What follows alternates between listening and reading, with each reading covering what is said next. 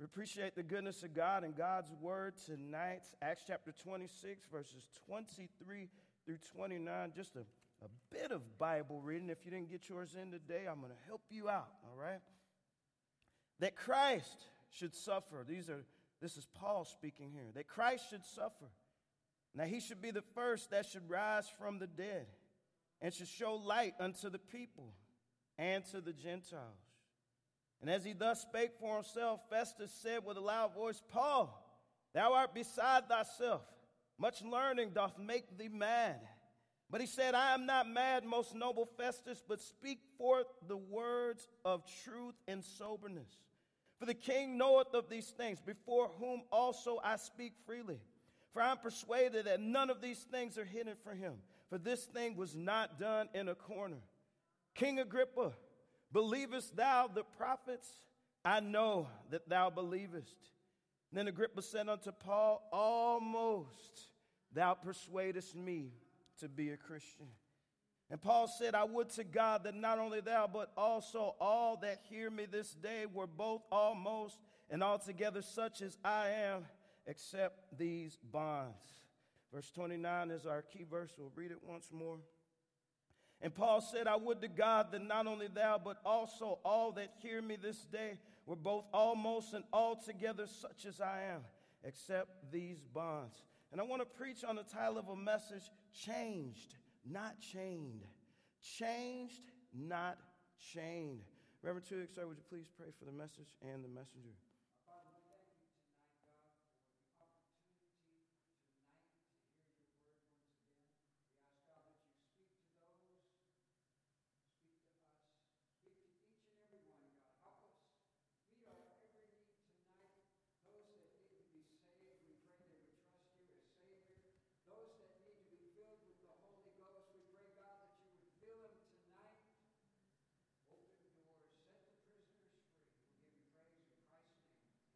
Amen. You may be seated. Praise the Lord. All right, I want you to check this out. In Acts chapter 26, Paul the apostle is in chains. He's, he has these chains on his hands. He's chained to a Roman soldier that is behind him. He is standing before a king, King Agrippa. King Agrippa has his entourage before him, and they're seated up high, looking down upon Paul. Also, with the king is the king's sister, Bernice. It looks like Bernice, but it's Bernice. And the Roman procurator, which is a high ranking Roman official. And this man's name is Festus. These people appear to be free while Paul is in chains. But yet, Paul is the one who is free. Paul is free. Why? Because he was set free by Jesus Christ from his sin. So Paul is the one that is set free. They are the ones not knowing Christ, not having Christ as their Savior. They are the ones that are in bondage. They are the ones that are chained. Paul's life was chained, it changed, and even though he had the chains on, he was free. And what was his duty and his responsibility? It was to tell those people that all the pomp and circumstance, all of the entourage and everything looking so glamorous for them, their ultimate goal was to get out of spiritual bondage and to be set free by Jesus Christ. So we want to look at two things Paul's explanation and Paul's exhortation. Paul's explanation. Now, as I said already, Paul was chained. How did Paul get there? We have to go back a few chapters. There's a lot that happened in the book of Acts, the Acts of the Apostles. When I first started going to church and I was in upstate New York, I got a Bible from my pastor and I began to read that. And he said one day during the service, the Acts of the Apostles could be called the Acts of the Holy Ghost through the power of Jesus Christ. I began to look at that and I said, My Bible doesn't say that. But I was a new Christian. I didn't know, I didn't understand. But as you see the, the various things that God is doing, that, that in the book of Luke, Jesus Christ, at the end of that, he was raised from the dead and he showed his power. And then in the book of Acts, in the beginning, God poured out the Holy Spirit upon his people. And so they were going out in different places and preaching the gospel. And this man, Paul, was affected by the preaching of that gospel. So Paul went to various places on missionary journeys. And Paul, we get to this place in Acts chapter 21, where Paul was on a missionary journey and he went to this place that we have all heard of called Jerusalem. He went into the temple to offer a sacrifice. There were some foreign Jews that were there. And while they were there, if you you may not understand the, what, what, what happened in the Jewish temple, it was a place that was supposed to be set aside for the worship of God. It would be a, a, a, a church nonetheless, if you would, were able to call it that, but it was a structure that was built for the worship of God, and the presence of God was supposed to be there. And there were Jews that were of the people of Israel, Abraham's people. And then there were Gentiles who were not born of Abraham. The Gentiles had a place that, that they were supposed to be able to worship at a certain place, the court of the Gentiles. And there were places they, they were not allowed to go. Paul had been seen in the city, not in the temple. Paul had been seen in the city with some Gentiles. And so when he was in the temple, there were some Jews that raised up a false report. Now, see, why did they do that? They did not like this man called Paul. Why? Because he was preaching the gospel of Jesus Christ. It offended them. The gospel of Christ offends people. There are people that do not want to live right. They don't want to hear your message. They don't want to hear the word that you have to say. They get offended and they will try to stop you from living for God. And so they raised up this false report that said, hey, Paul brought these Gentiles into the temple. He, he desecrated the temple. And so the people got, got, got into an uproar. It became a mob. And then it became a riot. They didn't say there was fire and things were being broken and looting and everything. But what were they trying to do? They were trying to get to Paul and they were going to tear him limb from limb. But a Roman centurion came in and saved him. Really, what was happening? The Roman centurion was getting ready to come and beat Paul because they thought he was the problem. But really, it was the mob that was the problem. And so, as Paul began to talk to him, and he began to speak to him in Greek, and he thought that, hey, this, I thought this was just some, some uproar that you caused. He said, let me speak to the people. And he began to tell them about his testimony. And the testimony, when you read in the book of Acts, the testimony of Paul was always about what Jesus did in his life. That's the most important thing that has ever happened to anybody, is what Jesus has done in your life. It's not about the grades you get in school, it's not about who you you know. It's not about how much money you got in the bank. That stuff's all going to pass away. The most important thing is do you have Jesus in your life? You don't want to look back with regret. Amen. You don't want to look back with regret. I was on Facebook today, and I don't know if my wife saw it, but it was somebody, I don't know if they're listening, oh, but Somebody that used to go to church with us when we were pastoring in another place. And I remember them so innocent, maybe a teenager when we first met them, now grown, have a child of their own. Posted something today that said, I wish life was easier to change. I would not be living the way I am. And I thought it was so sad to see something like that. And some people have posted prayer, that's the only way out. Prayer is the only way out of that. To get your life right and to get focused back on Jesus, to get focused back on what He has done. Jesus went to the cross for you, Jesus died for you. He died so your life could be changed. So that was Acts 21. Acts 22, Paul gives his testimony. And as they were getting ready to to, to listen to him and everything was going good, he used the word Gentiles. And that got the crowd back in that uproar. They wanted to come and get Paul. The Roman centurion took him out and said, Hey, I don't know what this is about. I don't understand any of this. I'm going to get you out of here. You have got to go and see somebody else. Because we can't let the mob do that to you, but we can't keep you in custody over something that's religious. You haven't done anything worthy of death or of arrest. So they kept them in custody. In Acts chapter 23, Paul giving his testimony again. As I said, the word of God offends people. So, uh, so Paul gave his testimony again, another uproar. And so the centurion said, Hey, you need to go see Felix. Felix was considered, as we talked about, a, a procurator, a Roman governor, so to speak. He knew the Roman law, but he also, as we look in Acts chapter 24, Felix also, he had a wife who was a Jew. Felix knew of that way.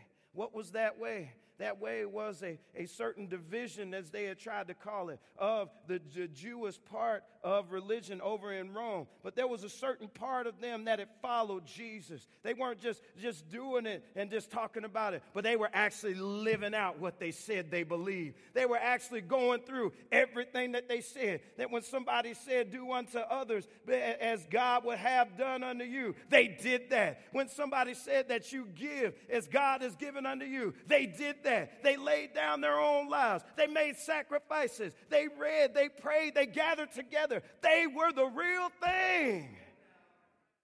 And so the Romans, they were confused. Paul was a leader among them. It was called the way. Felix knew about the way. He heard about the way.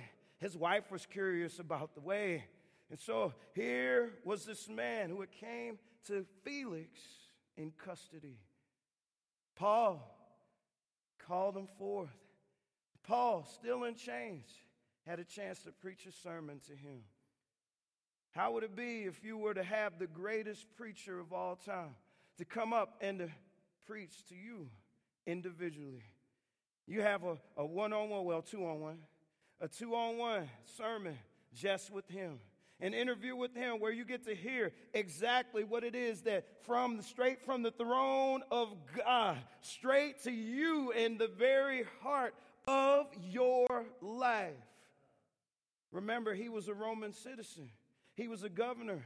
And then we hear about, if you read about it in history, you heard about all of the money that was spent, all of the lavishness, all of the, the greed, and all of the corruption.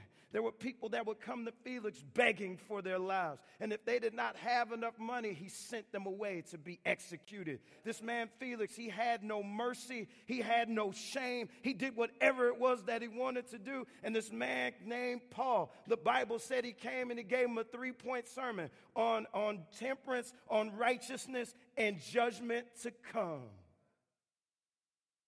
The Bible said Felix trembled. He had never heard anything like that before. That he needed to get his life right, that he needed to prepare for the judgment to come, and he needed to get rid of his sin. What did Felix do? Did he get down on his knees and call out to God and say, Paul, you're right. I need to get right with God? The Bible says he said, uh, uh, uh, Remember Porky Pig? I think it was him. That's all, folks. That's all, Paul. He said, Go your way for this time. When I, when I have a more convenient season, I'll, I'll, uh, I'll send you a text message. I, will let you know when to come back, Paul. I'm not ready yet. talk to people all the time. I'm not ready yet. I'm not ready to go to church.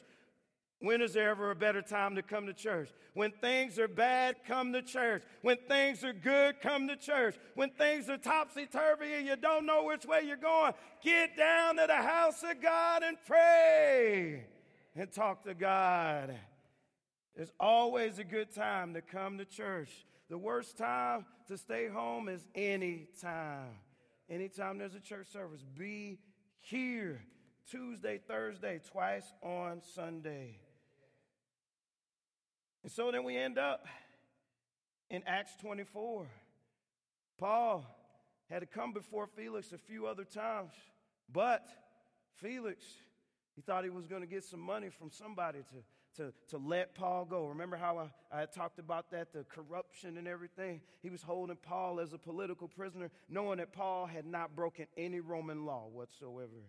Paul was even a Roman citizen, so Paul knew what the law said.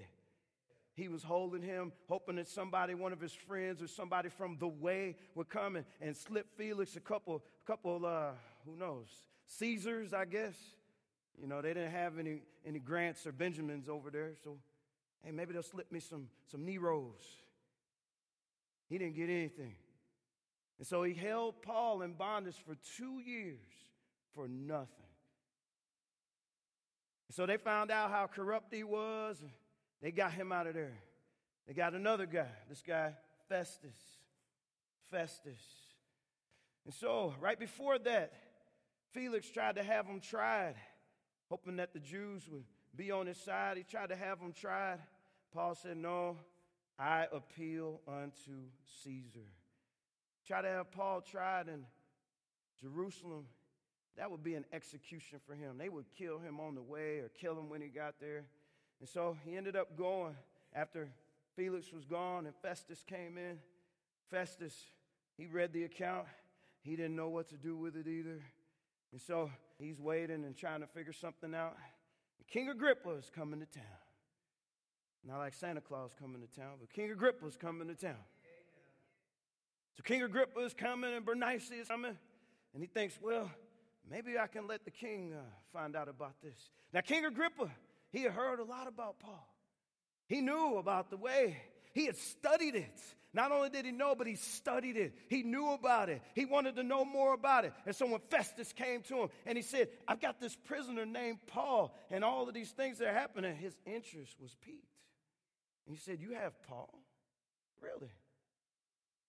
He said, I would also hear the man myself. He said, Tomorrow you're going to hear him.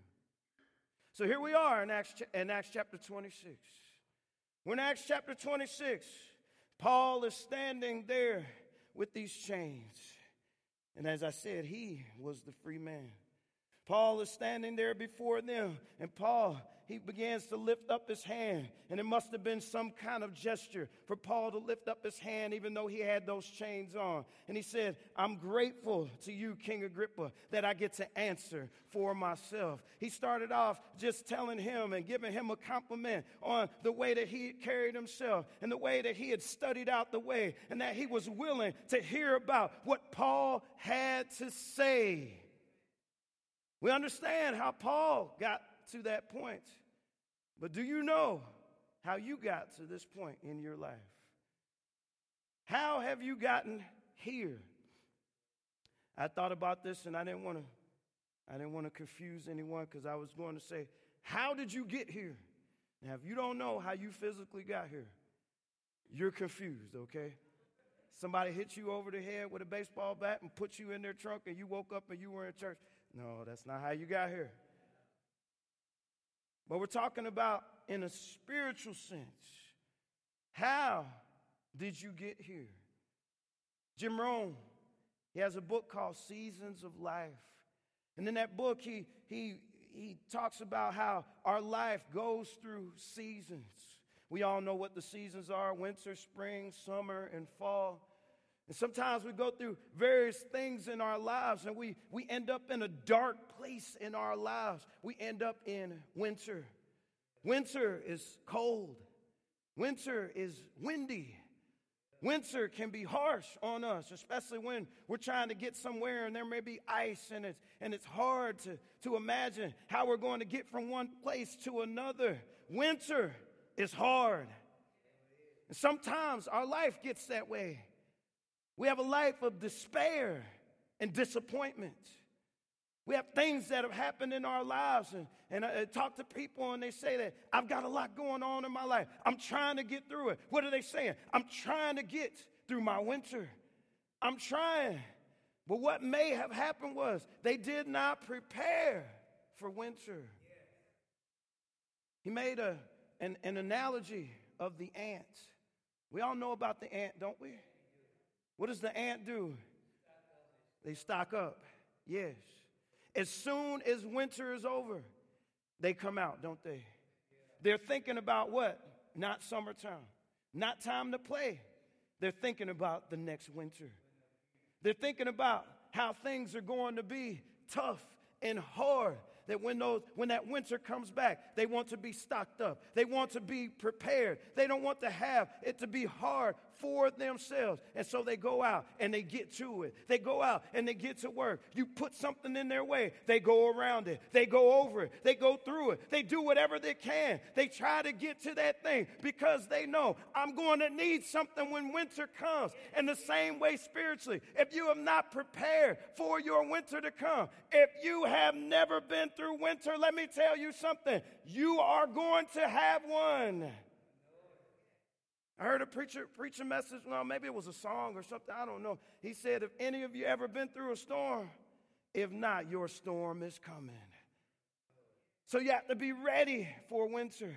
You don't want to be unprepared when winter comes. Why? Because if you're unprepared when winter comes, think about the farmer who had not been out there and planted in the spring. Think about how they had not dug down deep and did what they had to in the summer. Think about the farmer who, when it was harvest time, left it all out there and did not pick it all up and put it in a storehouse for winter. Unprepared empty cupboards, empty plates, hungry children, disappointment. But if you're prepared, you're ready. If you're prepared, you can go through winter, you can sit back, you can rest, you can read, you can get ready. The same thing spiritually. If you're going through winter right now, you say, Hey, I messed my life up. I didn't do things the way I was supposed to. You can get down on your face and call out to God. You can start right now. You can start now and say, Jesus, I need you to do something in my life. I'm going through a dark place in my life right now. Jesus, I need you to help me and to bring me through. That's what it takes to get through winter. It does not last forever, but we got to look up and see that there is a God who can do something about our situation. How did you get here spiritually?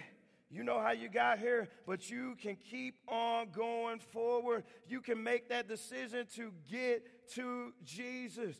Paul did that exact same thing. He made that decision to get to Jesus. Everything that happened in his life, he had told that very same thing. We're talking about Paul's exhortation. Everything that happened, he relayed it out there to King Agrippa and Festus. He talked about how he was how he was a Pharisee. He was the best of the best. He was a religious person, but yet that was not enough to get him saved. That was not enough to get him to heaven. He had all of what was called the Old Testament, what we call it now. He had it all memorized. He knew it from front to back. He knew everything about it. But yet still, he could not see that he needed the Messiah, which was Jesus Christ. He could not see that. And so one day, he was going down the road towards this place in Damascus. He was going down the street called Straight. And the Bible says that he was on his way. And suddenly, there shined a light up in heaven above the brightness of the sun, and it knocked him down. And a voice began to call out to him. It said, Paul, Paul, why are you persecuting me? It's hard for you to kick against the pricks. It's hard to kick against the pricks tonight. Let me tell you what that was. That was a goad for those, those, those bulls and those cattle. They would heat that dude up and they would just prick that thing and it would try to kick against those pricks. It would hurt their feet and hurt their legs. And God is pricking you tonight, just like He did for Felix. God is pricking you tonight. He wants you to come and get saved. He wants you to give your heart to Jesus. He wants you to come down here and pray for the Holy Ghost. He wants you to be filled with the Spirit. That's what God's doing. He's trying to prick you tonight. It happened to me when I was 16. Somebody told me I needed to get saved. God was pricking my heart. I was like that ant. I needed to go and get that prayer done. I needed to go. I went to one church. It was 5 p.m. on a Wednesday night 25 years ago. I had to get to a church. I had to get that prayer. I went to one church. The door was locked. Like that ant, I just kept on going. I went to another church. I looked at it and said, Well, I don't know about that one. So I kept on going. I went to one church and the door was open and there was a man in there. I told the man, I need to get saved. And the Spirit of God came down in that place. God heard my prayer. He honored that fact and I got saved. It's hard to kick against the pricks. Boy, I want God to be after you just like He was after Paul. I want it when you leave this place that you won't be able to rest until you get saved. You can try it all you want until that light comes on. I want that light to shine in your life. Have you seen the light? Because God is all over this thing. Amen. And so, Paul, he was giving this testimony. And so you read about it here. We're almost done. We're getting there. We're getting there. We're getting to the good part.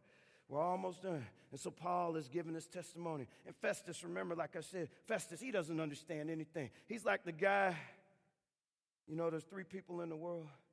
There's people that watch what happened. There's people that make it happen. And then there's always that one guy that said, What happened? That was Festus.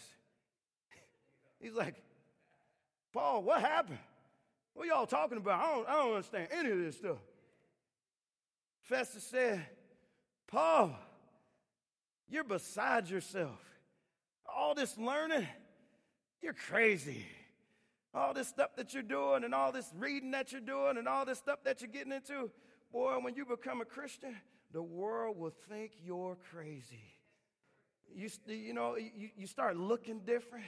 You're not looking like everybody else in the world. You start dressing different. Your clothes get looser. It's not so tight that somebody can spend a quarter on your backside for two hours and it keeps on going. God starts dealing with your heart. You start speaking in a different way. Curse words just disappear out of your mouth. You start going to church. You start looking in the Bible. You start praying and, and seeking after God and inviting people to church. People will think you are crazy. But you're the one that's free they're the ones that are in chains. They're the ones that are still bound by sin. You got to tell them, like Paul, Jesus did something in my life. He said, Paul, you're beside yourself. All this learning, it's made you crazy. He said, I'm not mad, most noble Festus. He said, I speak forth the words of truth and of soberness. The king, he knows exactly what I'm talking about. King Agrippa, I know you believe the word. There's some of you that believe the word. I'm challenging you to come on up here and pray. I'm challenging you to come up here and get out of your seat when the altar call is made and to come up here and to give your heart to Jesus Christ. Don't be like Felix. Don't be like Festus. Don't be like Agrippa. What happened with Agrippa? Almost. I read it there in the scripture. He said, Almost you persuaded me to be a Christian, Paul. Paul, I was this, this close. I was just this close to taking off my robe. I was just this close to taking off that crown and throwing it down for the King of Kings, who is crowned Lord of Lords. I was this close to, to laying it all down and coming down and taking the chains and putting them on myself as well. I was this close. Don't be that close. Why? Because you want to be like Paul. You want to be like Paul? You can come on up to the instruments now. You want to be like Paul? Why?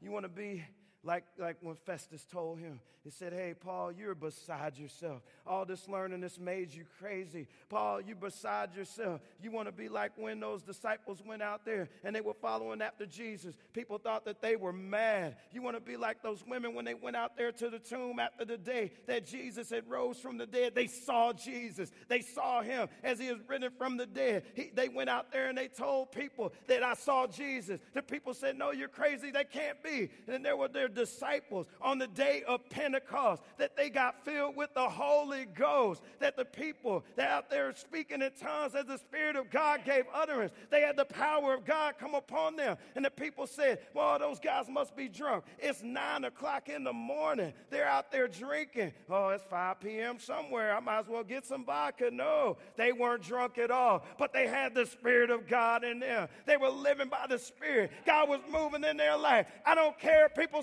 I'm crazy. I'm free. God set me free. That's the most important thing in my life is that I'm free. And so you want to be set free. You want for God to move in your life. You want to be changed and not still in chains, then come to this altar now. Reverend Two is going to come. He's going to lead you in the altar service. Come. Come on down here and pray. The service over. I'm going to give you a chance to pray and to seek after God. I'm done preaching. Come on up here and pray. I'm challenging you now. Come. Come and get what you need from the Lord. Come. Don't be like Festus. Don't be like Agrippa. Don't be like Felix. Come. Be like Paul and come. Come to Christ. Amen.